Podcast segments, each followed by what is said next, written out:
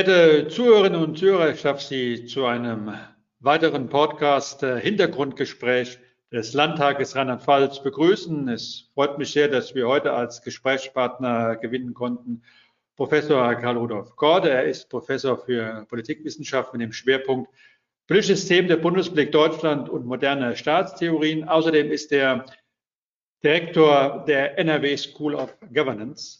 Und äh, er ist wahrscheinlich einer der bekanntesten äh, Politikprofessoren äh, in Deutschland, äh, auch wegen seinen zahlreichen Auftritten in Funk äh, und Fernsehen.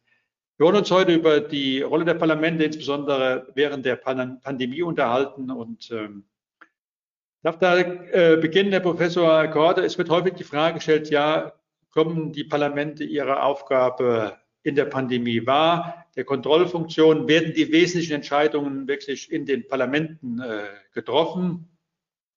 Und äh, Sie haben ja auch in verschiedenen äh, Anlässen geäußert, ja, der Bundestag, der ja äh, aufgrund ähm, der konkurrenten Gesetzgebung die Kompetenz an sich gezogen hat, mit dem Bundesinfektionsschutzgesetz die gesetzliche Grundlage für all die Verordnungen geschaffen hat, äh, denen wir heute ausgesetzt haben. Und für mich ganz entscheidend, dass er äh, nach Paragraph 5 des Bundesinfektionsschutzgesetzes den Beginn und der Ende der Pandemie beschließt und damit auch beschließt, äh, dürfen es Rechtsverordnungen aufgrund äh, der Pandemie geben oder nicht. Aber die Frage ähm, an Sie, es wird ja oft diskutiert aufgrund des Gesetzes äh, Vorbehaltes, es müsste mehr in Parlamenten entschieden werden. Ja, kommen die Parlamente in der Pandemie ihrer Aufgabe wahr? Ja, lieber Hering, vielen Dank, äh, dass ich hier mitmachen kann in diesem Podcast in sehr unruhigen Zeiten, denn wir haben, daran muss man am Anfang nochmal erinnern, wirklich Ausnahmezeiten, für die unsere Grundgesetz keine ausreichenden Hinweise gegeben hat bislang und wir praktisch über einen Umweg, über das Bundesinfektionsschutzgesetz überhaupt diesen Beauftragungsweg äh, angegangen sind. Da haben alle auch an diesem Punkt zusätzlich gelernt. Die Exekutivdominanz im Anfang als Krise der Exekutive ist ganz klar und überall wenn eben spektakulär etwas zu entscheiden geht, um Leben zu retten. Und äh, dann gibt es praktisch über den Verordnungsweg eine Exekutivdominanz, die sich in den Ländern übersetzt. Aber ich teile Ihre Einschätzung fundamental, dass wir nicht vergessen dürfen, dass der Bundestag, also die Abgeordneten des Deutschen Bundestages, den Pandemiefall ausrufen, ihn erklären und ihn auch beenden, also Parlamentarier, keine Regierung. Auch die Steuerungsinstrumente der Ministerpräsidentenkonferenz mit dem ständigen Gast der Bundeskanzlerin sind nicht ungesetzlich, sondern sind legitimiert, nicht als Verfassungsorgan, aber durchaus ein, Ko ein Koordinierungsorgan, was sich der Wettbewerbsföderalismus schon in den 50er Jahren gegeben hat. Und da sitzen ja alles gewählte, legitimierte Akteure. Ihre Frage zielt aber noch auf einen anderen Punkt, nicht nur auf den Verordnungsweg und die Exekutivdominanz, sondern die Frage, wie weit die Qualität von Entscheidungen auch mitgeprägt wird durch Parlamentarier. Denn bei der Selbstbehauptung des Landtages kommt es ja genau darauf an, wie Parlamentarier zu beteiligen sind der Landtag und die Abgeordneten sind Hauptort der Demokratie aus meiner Sicht. Und das lässt sich auch gut damit legitimieren, dass man erkennen kann, Parlamente sind Gesetzgeber und sie sind Geldgeber. Und beides ist hochrelevant, gerade in der Abwägung des Dilemmas zwischen Freiheit und Gesundheit, um das es ja in der ganzen Zeit ging. Herr Stauber, das, äh, wir haben ja alle oder viele von uns erst äh, während der Pandemie in das Bundesinstitutionsschutzgesetz hineingeschaut. Das war ja vorab eine Spezialmaterie, mit dem man sich wenig beschäftigt hat. Ich glaube, dass es ein, sinnvolles Gesetz äh, für den Föderalismus hier in Deutschland ist, ja, dass man ähm, zentrale Grundlagen in dieser Konferenz der Regierungschefs äh, bespricht, aber die formelle Umsetzung in Rechtsverordnung durch die Länder geschieht, mit dem Vorteil, regional angepasste Regelungen zu treffen, die eine höhere Akzeptanz finden und äh, dass dadurch gewährleistet ist, ja, dass in 16 äh, Landesparlamenten auch noch hinterfragt werden kann, ist die Regelung konkret äh, so richtig und zutreffend, die hier getroffen worden ist. Und es hat die Konsequenz, dass auch in 16 Bundesländern die Verwaltungsgerichte eine Überprüfung vornehmen können, was sie auch getan haben. Eine Reihe von Rechtsverordnungen, Teilregelungen sind ja auch aufgehoben worden. Von daher kann man sagen, dass Demokratie, Rechtsstaat sich gerade in der Krise äh, bewährt, was auch mit so einer höheren Akzeptanz für mich führt, dass den Menschen deutlich wird, ja, es wird sich mit den Regelungen auseinandergesetzt, sie werden auch hinterfragt, auch kritisch hinterfragt und wenn überzogen wird, können sie durch Verwaltungsgericht auch aufgehoben werden. All das findet ja statt. Ich glaube, das ist ein Punkt, warum die Akzeptanz bei uns vielleicht höher ist von den Maßnahmen als in anderen Ländern. Ja, sehe ich auch so. Ich meine, es gibt Wutvorräte, die sich aufgebaut haben, die sich auch entladen, auch noch im Moment durch das wahrgenommene äh, Missmanagement äh, beim Impfen, beispielsweise äh, bei Schutzmasken und Tests und so weiter, ähm, unklare Kommunikation. Also da baut sich auch etwas weiter auf, wenngleich ein Wahlkampf unter Wütenden hatten wir ja nicht in Rheinland-Pfalz und auch nicht in Baden-Württemberg. Und wenn wir uns die Ergebnisse angucken, können wir ja gleich nochmal drüber reden, ist ja die politische Mitte breiter geworden, sodass man genau das so sehen kann, wie Sie es eingeschätzt haben, eine nach wie vor funktionierende Gewaltenteilung und ein weitgehend Vertrauen zu dieser Form des kuratierten Regierens, an dem die Parlamente beteiligt sind. Aber man muss schon sagen, es gab verschiedene Phasen. Die Stunde der Exekutive ist dann durch die Wochen der ja, Legislative auch mit begleitet worden. Das war auch zwingend notwendig. Die Parteiendifferenz war viel ausgeprägter, als das bei der Flüchtlingsthematik 2015-16 der Fall war, was auch gut ist, um zu zeigen, es gibt sehr unterschiedliche Meinungen zu einem Thema, was sich auch entwickelt, bei dem wir einfach immer viel dazugelernt haben. Und es bleibt nach wie vor eine große Kommunikationsaufgabe, die Unterschiede als Gewinn darzustellen zwischen den Ergebnissen, zwischen den Landtagen und zwischen den ja, Festlegungen, die in den Landtagen auch getroffen worden sind. Eine Krisenpolitik ist dann immer klug, wenn sie Wissen teilt und unterschiedliche Wissensquellen hat. Und genau das ist es ja, dass man im Saarland mit dem Wissen des Saarlands, mit der Nachbarschaft zum Elsass komplett anders entscheidet als nach Grenzen äh, zu anderen EU-Partnern im Osten von den anderen Bundesländern ausgedacht. Das ist klug, wenn man das anwendet.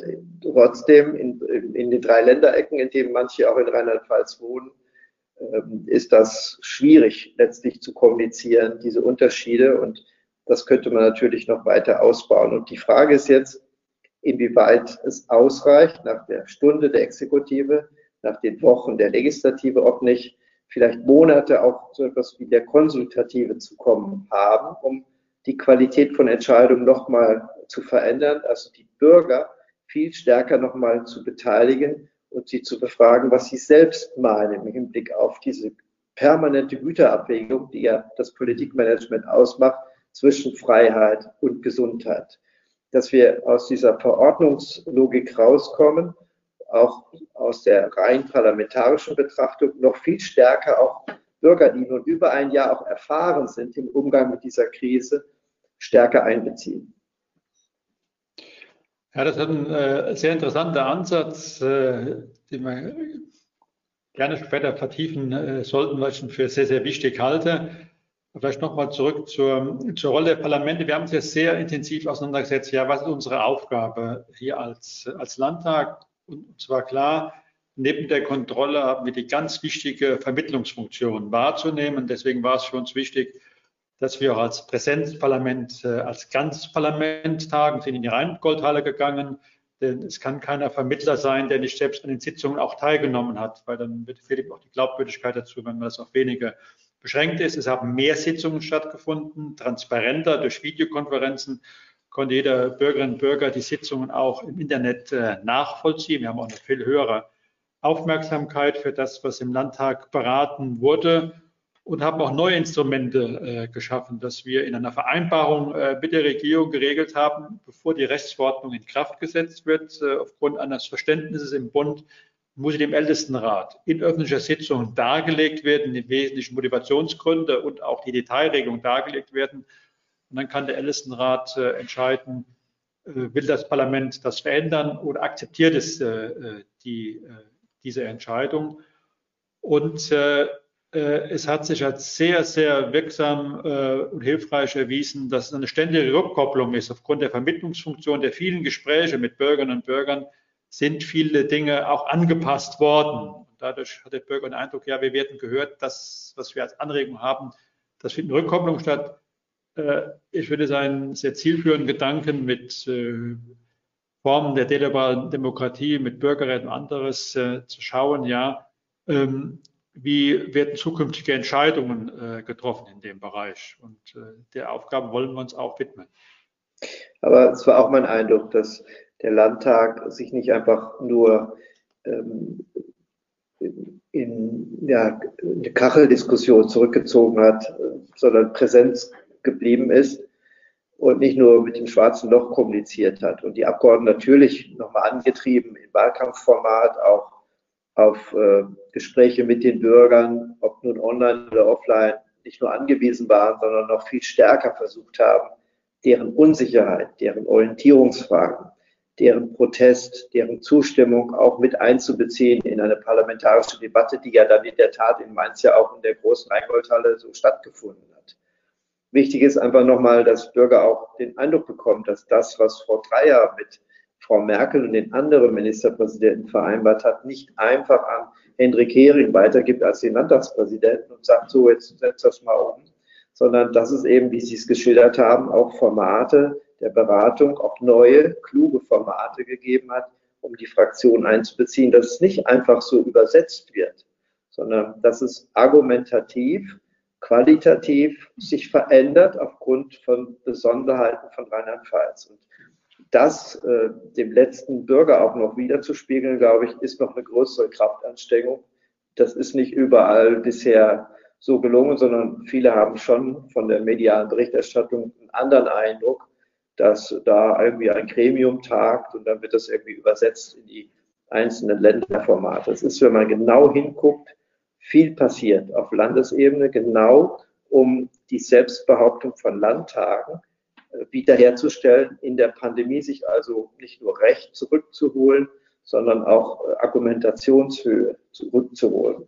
Fast schon eine Art von Übersetzungsarbeit, die äh, da geleistet worden ist. Das äh, finde ich, wird man auch im Nachgang der Pandemie nochmal sich näher angucken.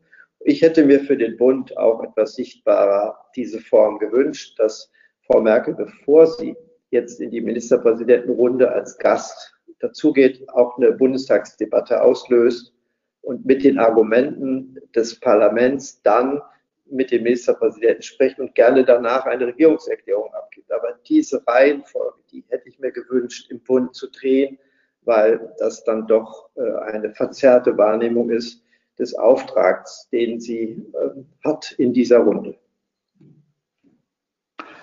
Ja, das ähm, ist aber eine, eine, Dinge, die wir aus der Pandemie zu lernen haben. Ja, ich glaube, das, das Instrument sehr wichtig, ja, ist, wie Sie sagen, ist vorab zu, zu kommunizieren, ja, um dann auch deutlich zu machen, ja, der Souverän hat die Möglichkeit, äh, über das Parlament ähm, einzugreifen, das für notwendig hält. Das kann aber nur kompetent entscheiden, wenn er vorab qualitativ informiert wird. Das haben wir auf den Weg gebracht. Ich ähm, bin aber auch jemand, der sagt, äh, äh, wir sollten jetzt nicht weiter spezialgesetzliche Regelungen äh, treffen, weil es wird ja in Juristen diskutiert, eine Generalklausel dafür in Krisenfällen auch genutzt wird, um zu konkreten Maßnahmen äh, anzuordnen, aber nach einer gewissen Zeit muss äh, die Generalklausel auch durch den Gesetzgeber konkretisiert werden.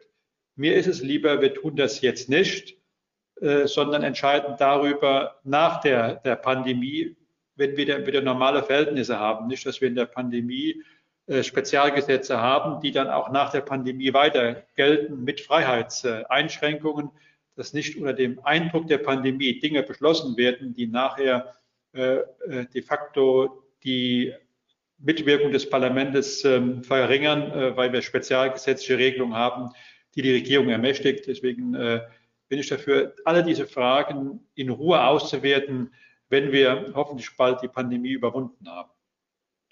Ja, ist eine gute Einschätzung. Deckt sich ja auch, wenn man das historisch versucht nachzuverfolgen mit vielen anderen Eindrücken, dass äh, sogenannte Provisorien, die man mal einrichtet, einfach dann auch gerne bleiben. Und äh, was äh, der Gesetzgeber sich mal genommen hat, auch gerne bleibt, weil wir in Deutschland eigentlich aus falsch verstandener Resilienz äh, meines Erachtens zu wenig nicht nur fehlertolerant sind, sondern auch zu wenig befristen, auch mit Gesetzen befristen, sie dann einfach automatisch verfallen zu lassen oder sie permanent so zu überprüfen, dass man dann auch sagt, wir brauchen das nicht mehr. Das ist eben bisher nicht der Fall. Insofern ist Vorsicht und Warnung angesagt in diesem Fall, dass man hier eher ad hoc versucht, äh, Gesetze dann nachzusteuern, aber nicht einfach umfassend Freiheitsrechte weiter eingeschränkt zu lassen. Denn eine Beobachtung zählt ja, das kann man auch messen, dass die Wertschätzung der Freiheit in den letzten Monaten zugenommen hat in der Bevölkerung. Das klingt erstmal paradox, weil man uns ja Freiheiten genommen hat. Aber erstmals als Westdeutscher habe ich persönlich auch erfahren, dass mir jemand äh, Freiheiten genommen hat. Ganz konkret äh, beispielsweise die Freiheit in der Methode, äh, wie ich zu lehren habe was eigentlich vom Grundgesetz her der Freiheit der Wissenschaft und Lehre mir gegeben ist, kann ich nicht mehr wählen. Ich kann keine Präsenz, darf keine Präsenzlehre machen. Das ist nur ein Beispiel, dass wir in Mobilität, Reise eingeschränkt sind. Das ist klar, also in vielen Bereichen. Und das ist eine Lebenserfahrung, die ich erstmals persönlich gemacht habe. Insofern warte ich auf den Tag, dass ich diese Rechte zurückbekomme. Und ich werde sensibel beobachten, dass jetzt im Ansatz es nicht mehr passiert, sie mir wiederzunehmen oder dann mit einer wuchtigen, äh, besonderen Begründung. Und so geht es vielen anderen auch. Die Ostdeutschen haben die Erfahrung im umgekehrten Sinne. Sie haben eben Freiheit dazu gewonnen und äh, viele jetzt auch von den Eltern über den Generationsvertrag vermittelt bekommen, was das bedeutet hat an Unsicherheiten, aber gleichermaßen eben auch an, an, an Gewinnen für das eigene Leben. Und äh, hier kommen eben sehr unterschiedliche Erfahrungswelten zusammen im Umfeld von Freiheit, aber die Wertschätzung insgesamt hat zugenommen unter den besonderen Bedingungen der Pandemie.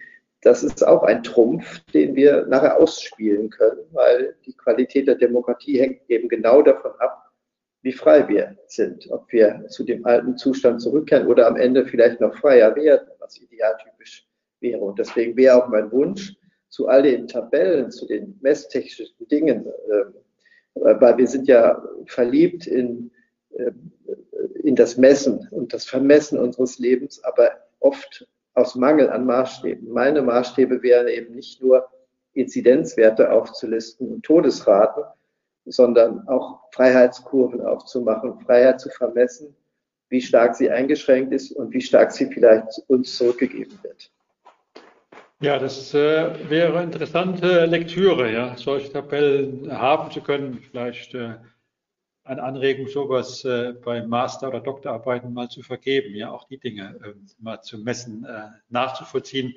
Äh, interessant. Ich hoffe auch, dass nicht nur im Bereich, äh, wie wichtig Freiheitsrechte sind, sondern dass auch aus Erfahrung heraus, dass wir mit einer funktionierenden Demokratie diese Krise besser bewältigt haben als andere Systeme.